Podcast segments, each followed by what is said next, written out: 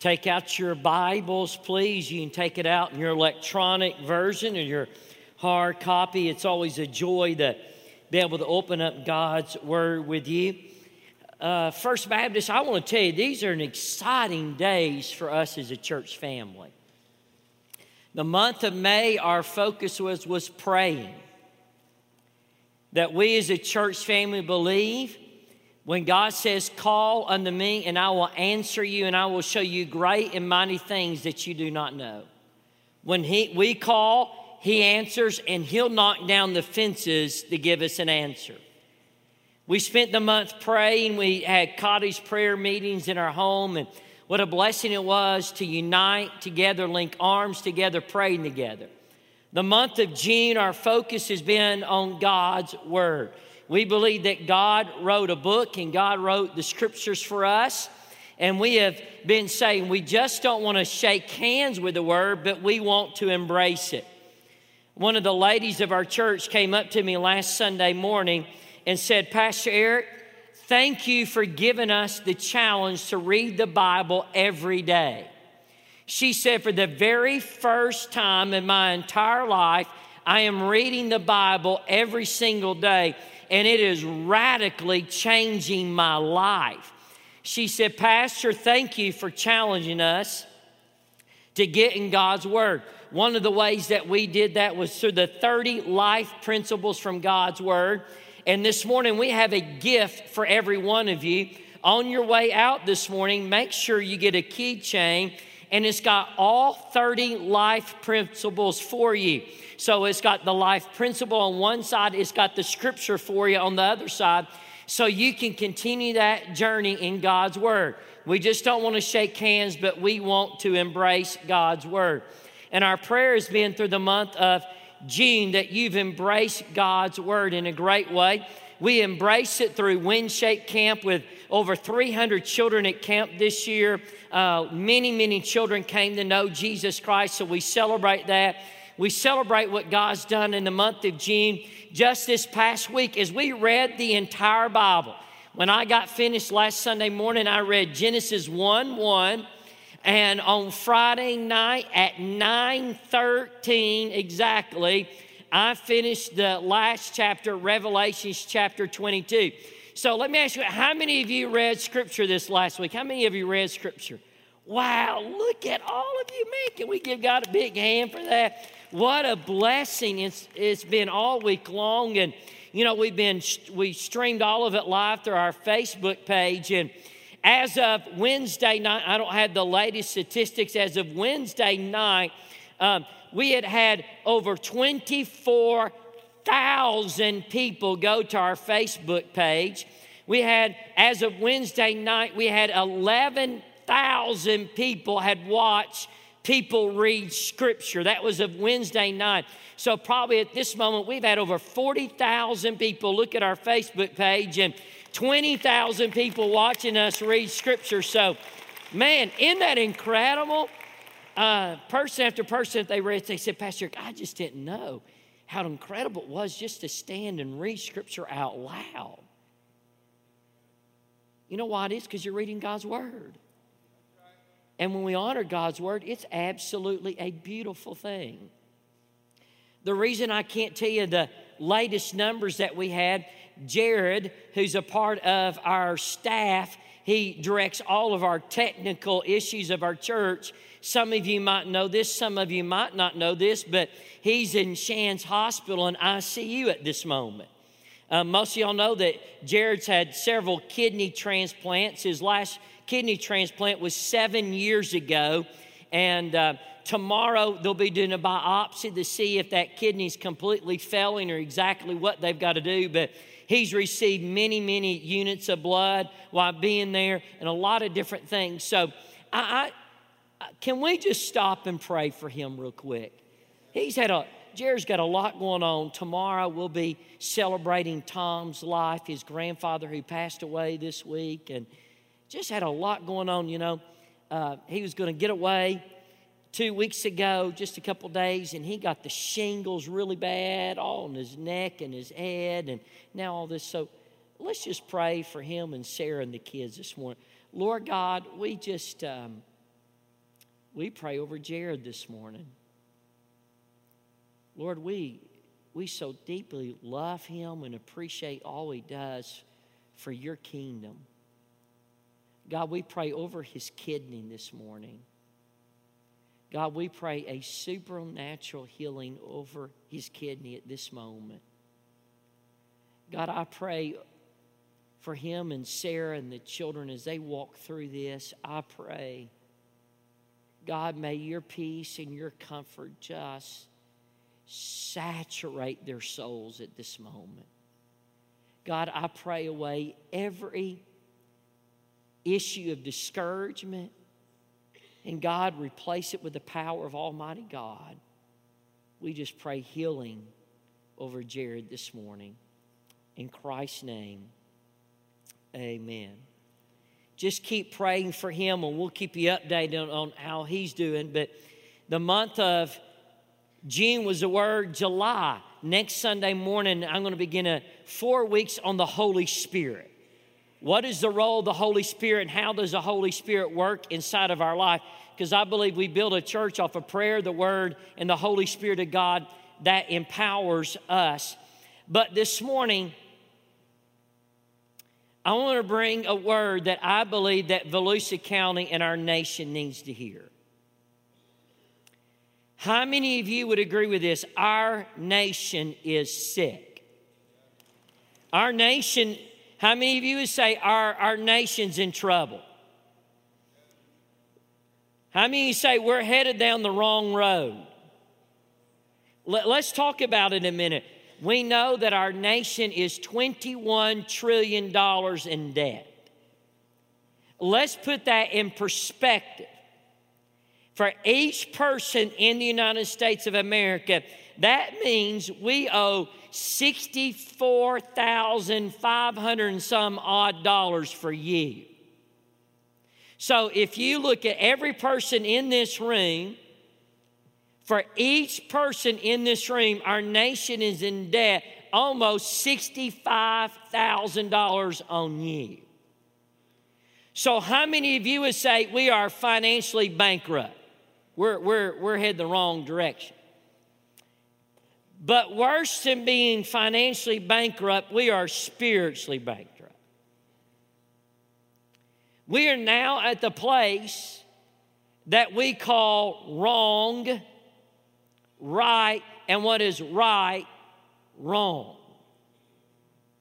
We are spiritually bankrupt. We are physically bankrupt as a nation. And I believe there is a scripture in God's word, I think that really explains the condition of our nation.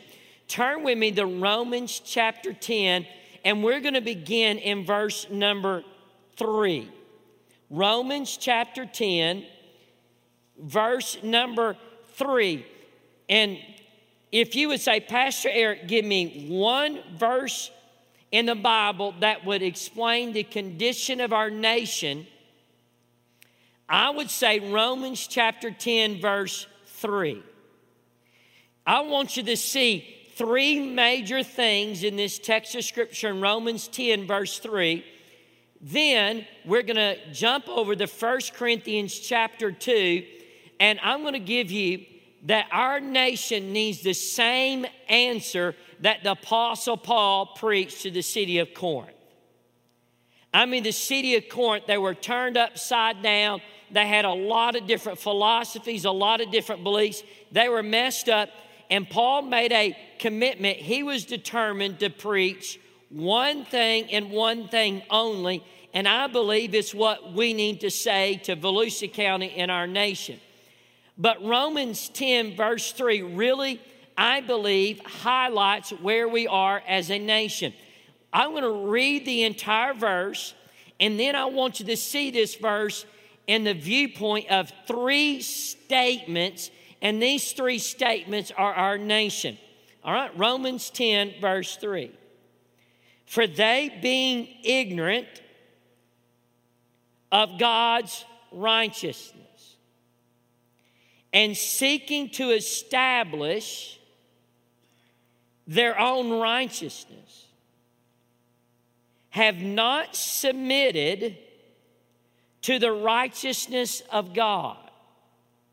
Let me read that to you, and I want it to come to you, and I want this verse to really sink down in your life because I think this is the clearest picture of America today. Let me read it to you again and say, Holy Spirit of God, reveal this scripture and put it in me. Listen when it says, For they being ignorant of God's righteousness and seeking to establish their own righteousness, have not submitted to the righteousness of God. Let's break this down into three parts because I, I, believe this is the United States of America. The first part of it, look again. For they being ignorant of God's righteousness. Would you agree with me that our nation is ignorant of God's righteousness? Yes or no? Okay, what do we mean that we're ignorant of God's righteousness? Write these three things down, and I want you to get these in your heart. We are ignorant about who God is, that God is holy and that God is righteous and God is set apart. It says in verse 3 For they being ignorant of God's righteousness, that they are ignorant about the very nature of God. They do not understand that He's holy, that He's righteous, and it is perfect. So let me ask you a question Has God ever sinned? Can God ever do anything wrong? No. I believe our nation is ignorant with who God is. Please look this way, do not miss this. Our nation is more concerned about figuring out who they are than knowing who He is.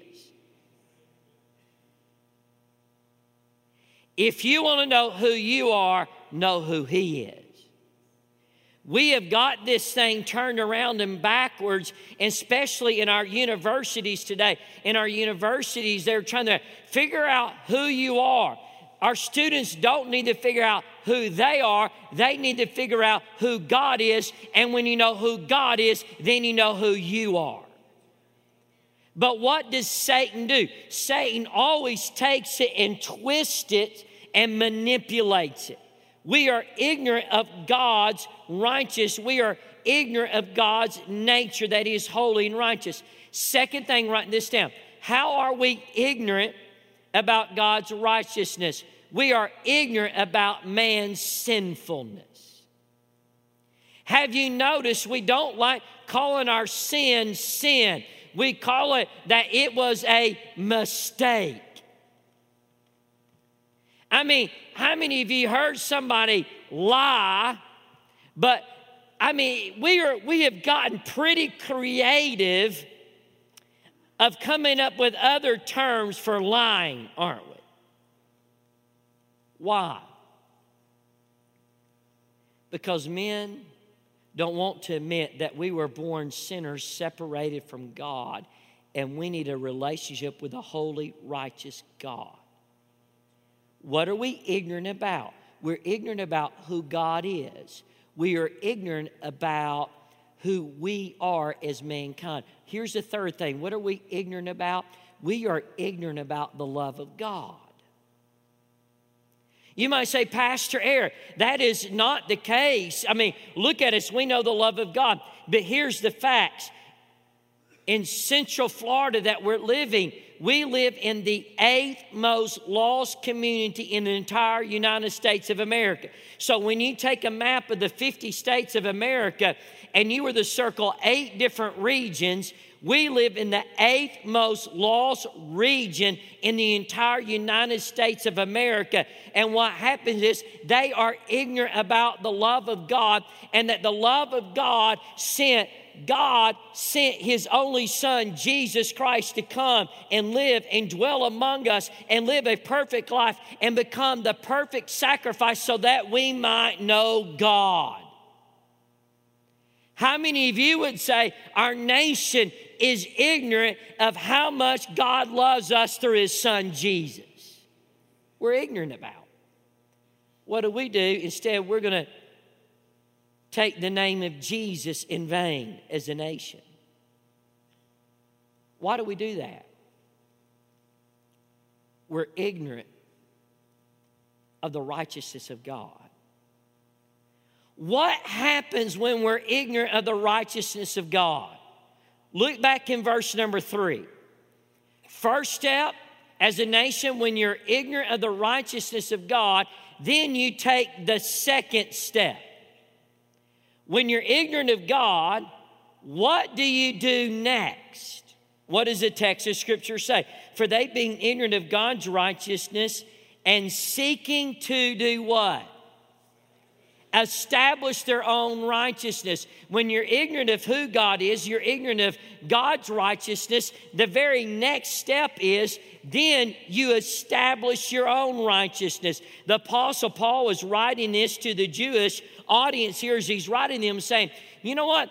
You're ignorant about God's righteousness. And what have you done? You have done everything you can to establish your own righteousness, your own religion, your own works, your own stuff. That's why on the Sabbath day you could only take so many steps. That's why when we go to Israel right now and you go to the Temple Mount and you go to the Wailing Wall, you will see them at the Welling Wall. The last time Amy and I were there, they're at the Welling Wall, they're praying, they put their prayers in it. When they leave the Welling Wall, they just don't turn immediately away. When they leave the Welling Wall, they, they back all the way back from it. And you'll watch them walk as far as they can because they want to face God. They want to do what's right. And they want to show their pride, how close they are to God, and that they're not turning their back on God.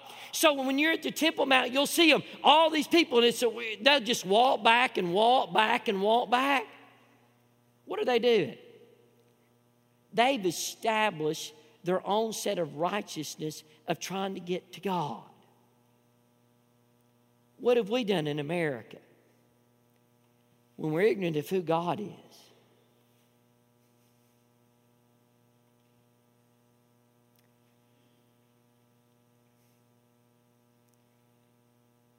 We establish what's right.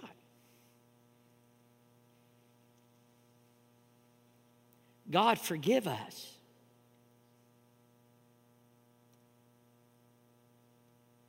God designed marriage to be a husband and wife, a man and a lady. What, everybody look at me, what have we done as a nation? Because we're ignorant of God's righteousness in who He is, we have established our own righteousness. What have we done? Hey, God, you really didn't know best.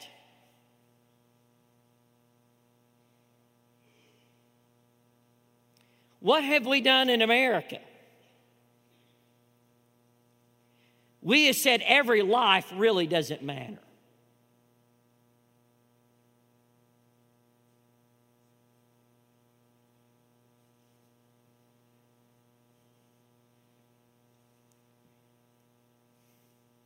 We won't even call what's in a mom's womb a baby.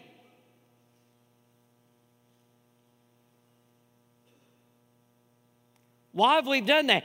When we're ignorant of God's righteousness and God's holiness and who He is, then what do we do? We establish our own.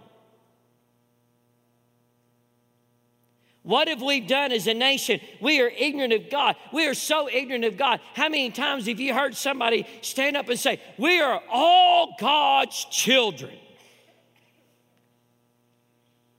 That is complete ignorance. We are all God's creation, but we are not all God's children. In order to be God's child, you've got to be born again.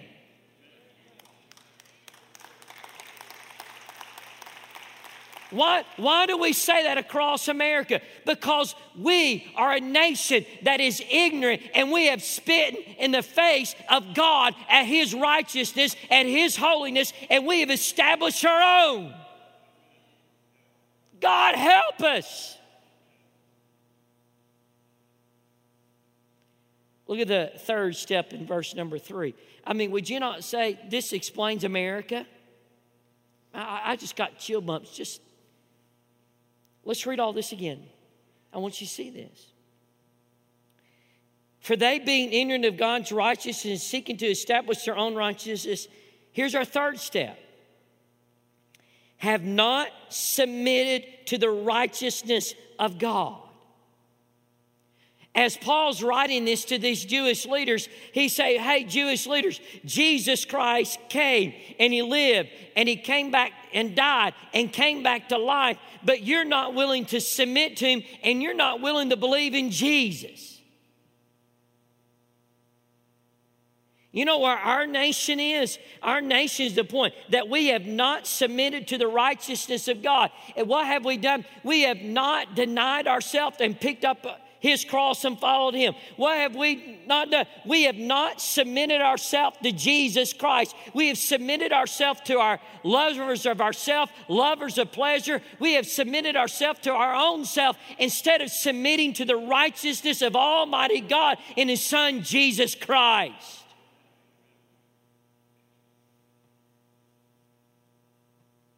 and have not submitted to the righteousness of God. Have you noticed it's one thing when people talk about God, but it's another thing when you talk about Jesus? They have not submitted. I'm going to read this verse one more time. This, I think this is a picture of the United States of America. Let's read it one more time. And I want you to meet. Do you agree this is where we are? For they, being ignorant of God's righteousness and seeking to establish their own righteousness, have not submitted to the righteousness of God. Does that sound like America? Oh, you can talk back to it. Does that sound like America? Yes, that is us. So I have a question Where are the people of God?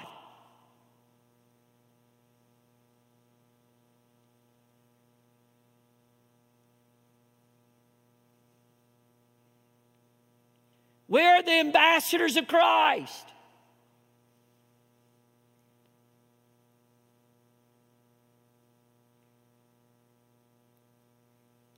I think in general, the Church of America kind of looks like Gideon trying to get an army together in Judges chapter 6 and Judges chapter 7. God told Gideon, Gideon was the the lowest of the 12 tribes and the lowest of that tribe. I mean, he was the runt of all runts. And God said, Gideon, get an army together. You have a battle to fight. Gideon had got a, a group of men together, 32,000. God said, Gideon, you've got way too many. Tell everybody who's afraid just to go home. Does anybody remember how many went home?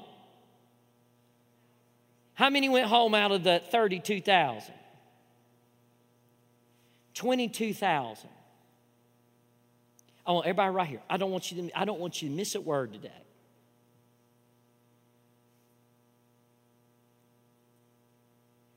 Where are the people of God?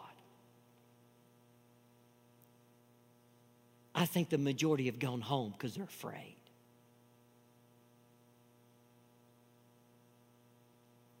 Gideon looked at those men and said, If you're afraid, just go home. There was a stampede, 22,000 of them left.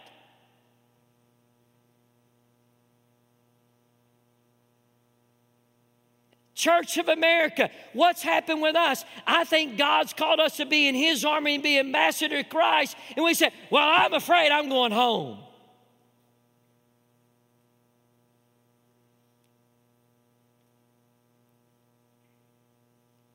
From 32 to 10,000. God said, Gideon, 10,000 is still too many. I want you to take them down to the water and I want you to watch how they drink.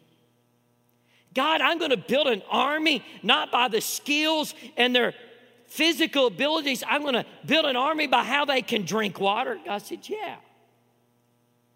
Can you picture in your mind 10,000 people marching down to the water? They get to the water, and God says, Everybody that puts their face in the water like a dog, I can't use them. But everybody that puts, gets on their knees and they cup their hands and they pull water up to their face, guess what? I can use those.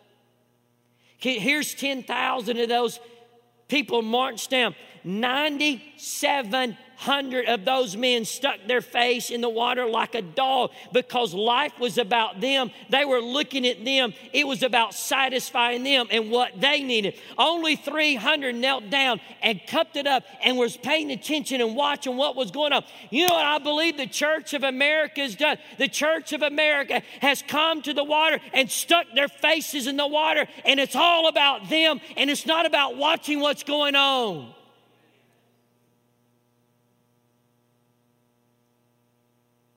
What does the scripture say? Watch, be ready.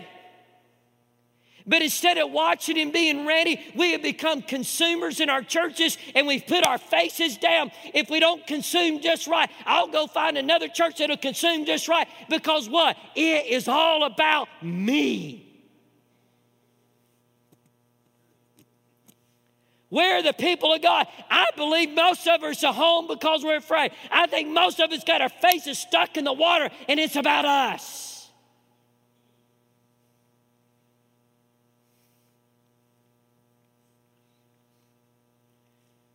I got some good news.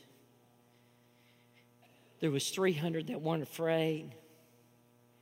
There's 300 that didn't stick their faces in the water because it was about them there was 300 men and those 300 men won a great battle for almighty god. What happened those 300 men? Those 300 men they came together What did those 300 men do? Those 300 men came together, and Gideon said, Whatever I do, I want you to do it. When I do it, you do it. You watch me. They all watched Gideon. They all shouted. They all broke the pitchers. And guess what? They had a victory. What would have happened if just one of them would have done it? What would have happened on that night as they circled the Midianites. What happened if one had just followed Gideon? Be like, but what's it like with all of them? Kind of reminds me when my grandmother, my dad's mom, we called her Grammy, and she even lived with us a long time as I was growing up. One time my Grammy was out, she was just cleaning out her basement. Y'all ever have, you know, it's just time to clean out the house. I mean, I mean, how much do they tell us? The average year we add how many pounds to our house a year? A thousand pounds. They say every year that you live in the same house, you add at least a thousand pounds of junk and stuff in your house every year. So you just figure out how long you've lived there, how much junk you got. Thousand pounds per year. So she's got she's got all this junk in her basement. So she's just cleaning out. She you know, she lived in Cincinnati, so she had the furnace going, so she didn't need it. She just opened up the furnace and just burn it all up. Well, she came to a big brown paper sack. I mean, huge. It was full. And she said, I don't need to look inside of that. That's just a bunch of junk. She picked up that bag, opened up the furnace, and threw that bag and shut the door. She didn't realize she just threw in all of the fireworks that were left over from the 4th of July.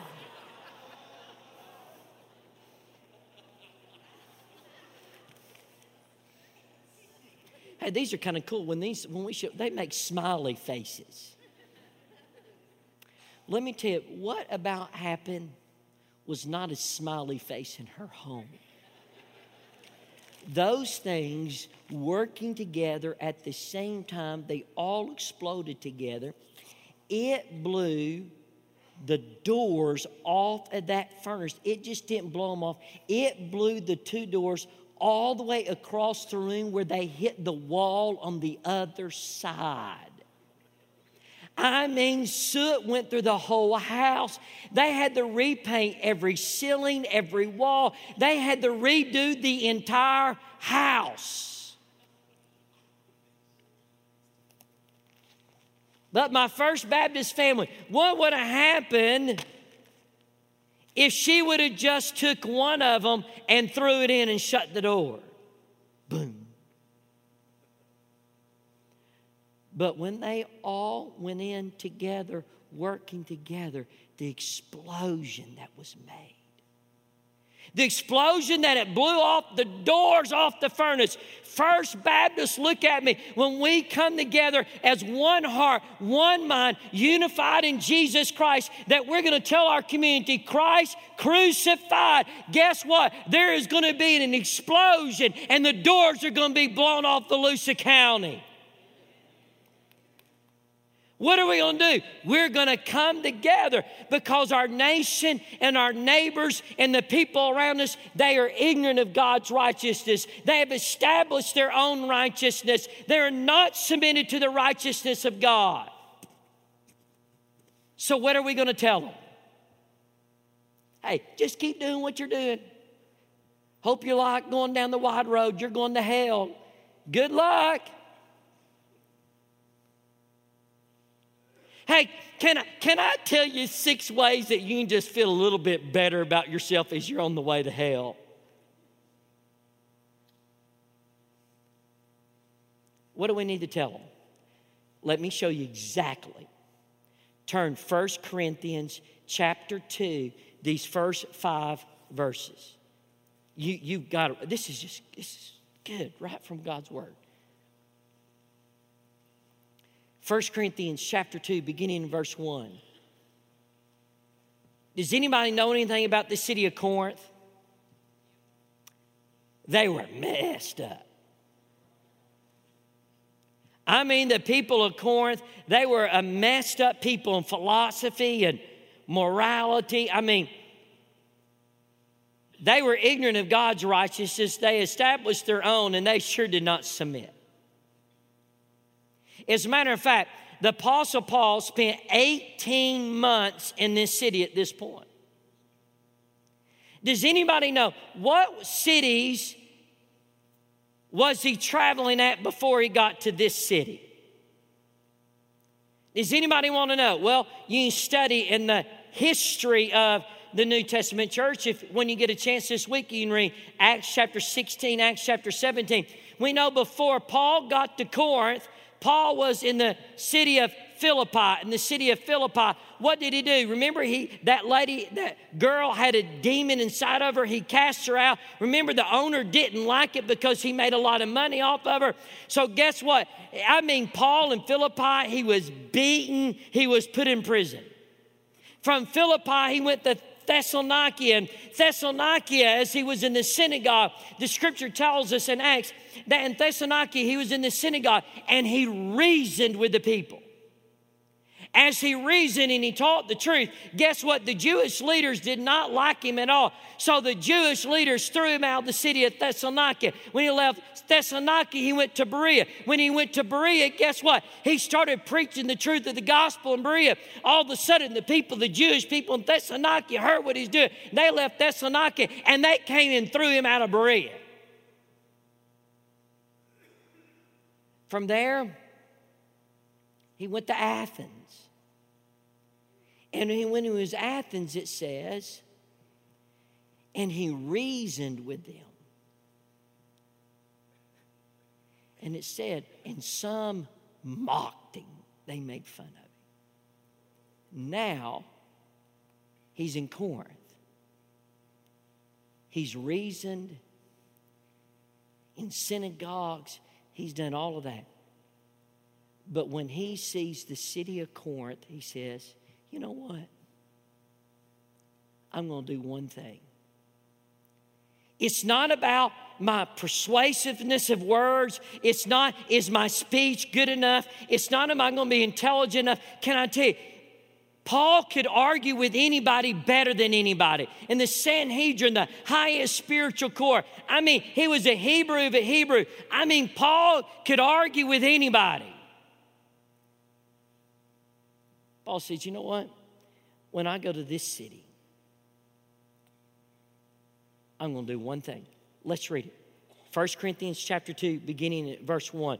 Look what it says. And I, brethren, when I came to you, did not come. It's not saying he could not come. He says, Brother, when I came to you, I did not come with excellence of speech, of wisdom, excellent speech or wisdom, declaring to you the testimony of God. Write this first thing down. In verse 1, when he went to the city of Corinth, he was declaring the testimony of God.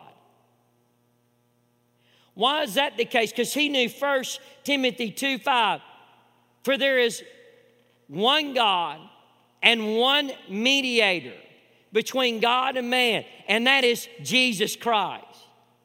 The scripture says that he went declaring the testimony of God. That word testimony, does any of your translation have the word mystery? Some of your translations might have the word mystery. Paul saying, I'm going to declare the testimony of God. First Baptist, what does Volusia County? They need to hear the testimony. They need to hear us declaring and proclaiming the testimony of Almighty God. That's why I sometimes use that word mystery because they were hearing something new for the very first time. You and I have heard the gospel a lot of times, can I tell you? But the majority of Volusia County, the, the majority of our nation, they need us to declare the testimony of Almighty God. How do we do that? Look at verse number two. right this second thing. Not only did they declare the testimony of the Word of God, they were determined with a purpose. They were determined with a very clear purpose. Look at verse number two. I'm just taking these points, lifting them straight from the text of the scripture. For I determined not to know anything among you except Jesus Christ and Him crucified. Paul said, I'm determined. I'm going to do one thing while I'm here. I'm going to preach Jesus crucified. For 18 months. Jesus crucified. Could you imagine as Paul walked through the streets of Corinth for those 18? Hey, there's Paul, Jesus crucified. You imagine Paul in the marketplace. Oh, that's that Paul, Jesus crucified. He was determined he was going to preach one thing and one thing only Jesus crucified. Why is he going to preach Jesus crucified on? You miss the crucifixion of Jesus Christ, you miss everything.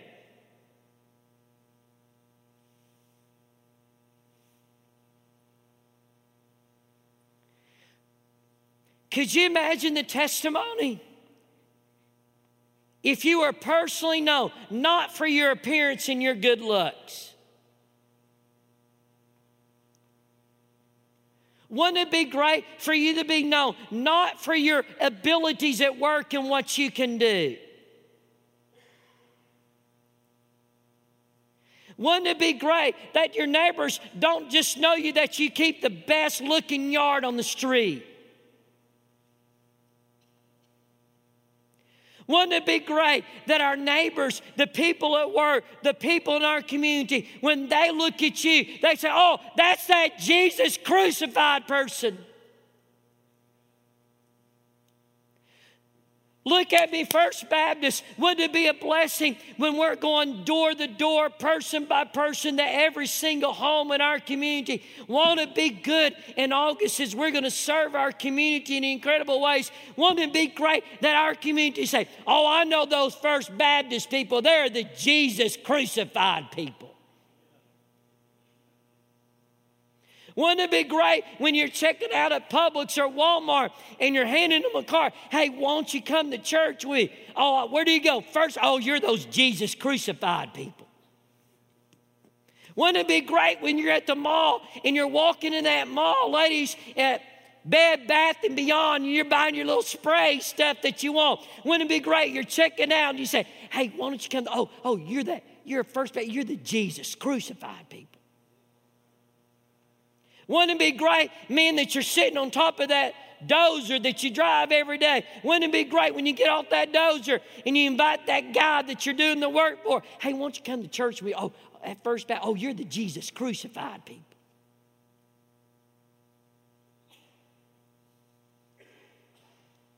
First Baptist, what does it matter if we're known for our appearances, if we're known for, oh, they're so intellectual? I'd rather us be known Jesus crucified.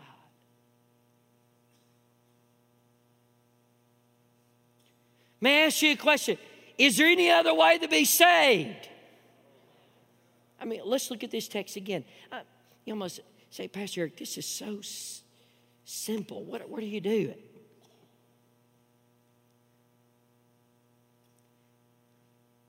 You know what? The person who's about to end their life you know what? These last couple weeks we have seen designers, they can make a designer purse. But they didn't know how to design a person. What about that person that could stand up and make everybody laugh?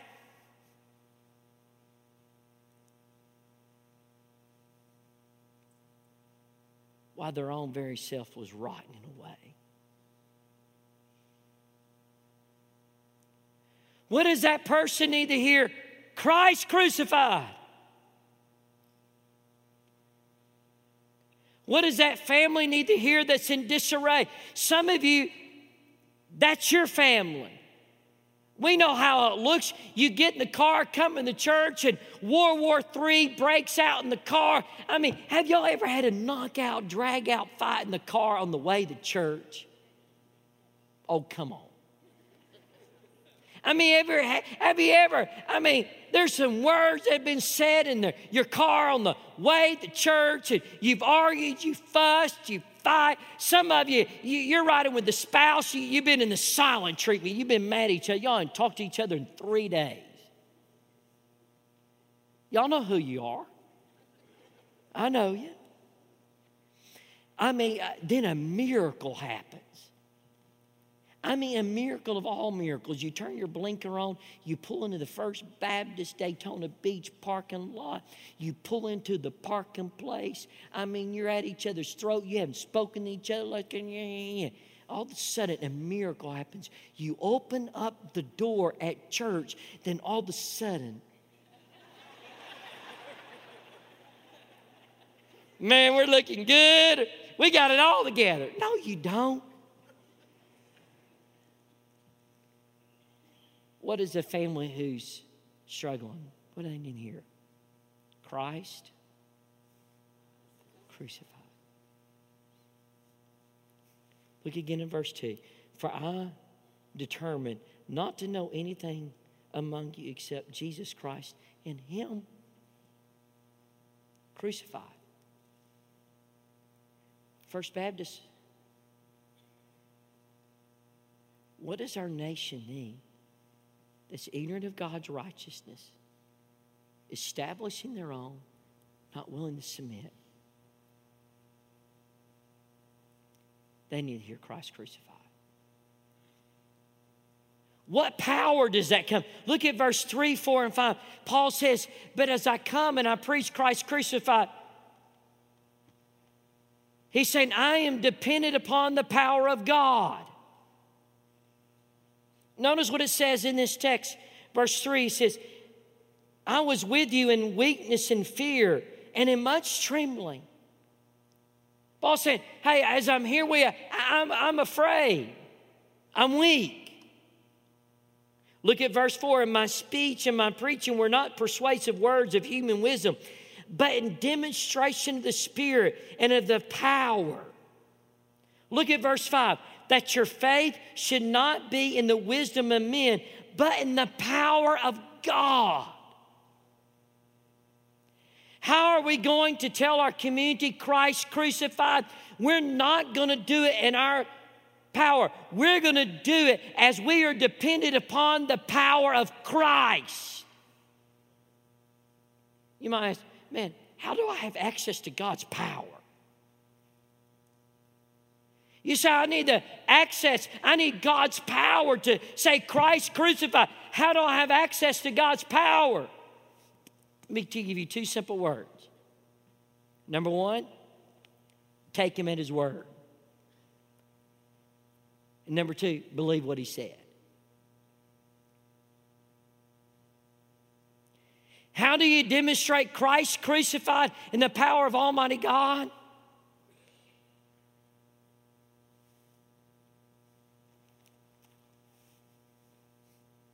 Here's what we've done. You know why we're not saying Christ crucified in the power of Almighty God? Because sometimes we doubt the power of the gospel.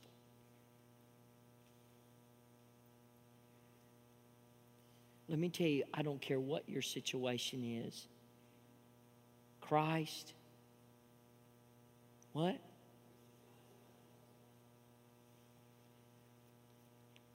Our nation is sick. We're ignorant of God's righteousness. We've established our own, and we're not submitting to God. What does all 300 and what 30 million people in America need to hear? Christ. Dear Heavenly Father, I pray.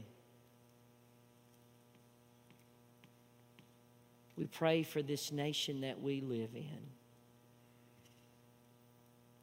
Lord, our nation is headed in many different directions, but the right direction.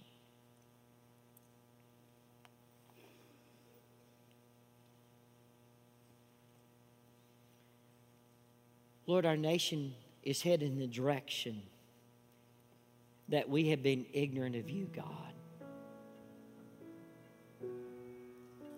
Lord, we've headed in a direction where we have established our own righteousness. Lord, we've headed in a direction that we have not submitted to God's righteousness. And Lord, we acknowledge that our nation needs to hear the same thing that the city of Corinth did Christ crucified. And Lord God, may we do that in the power of the Holy Spirit of God because we be- take your word for what it is and we believe what you say.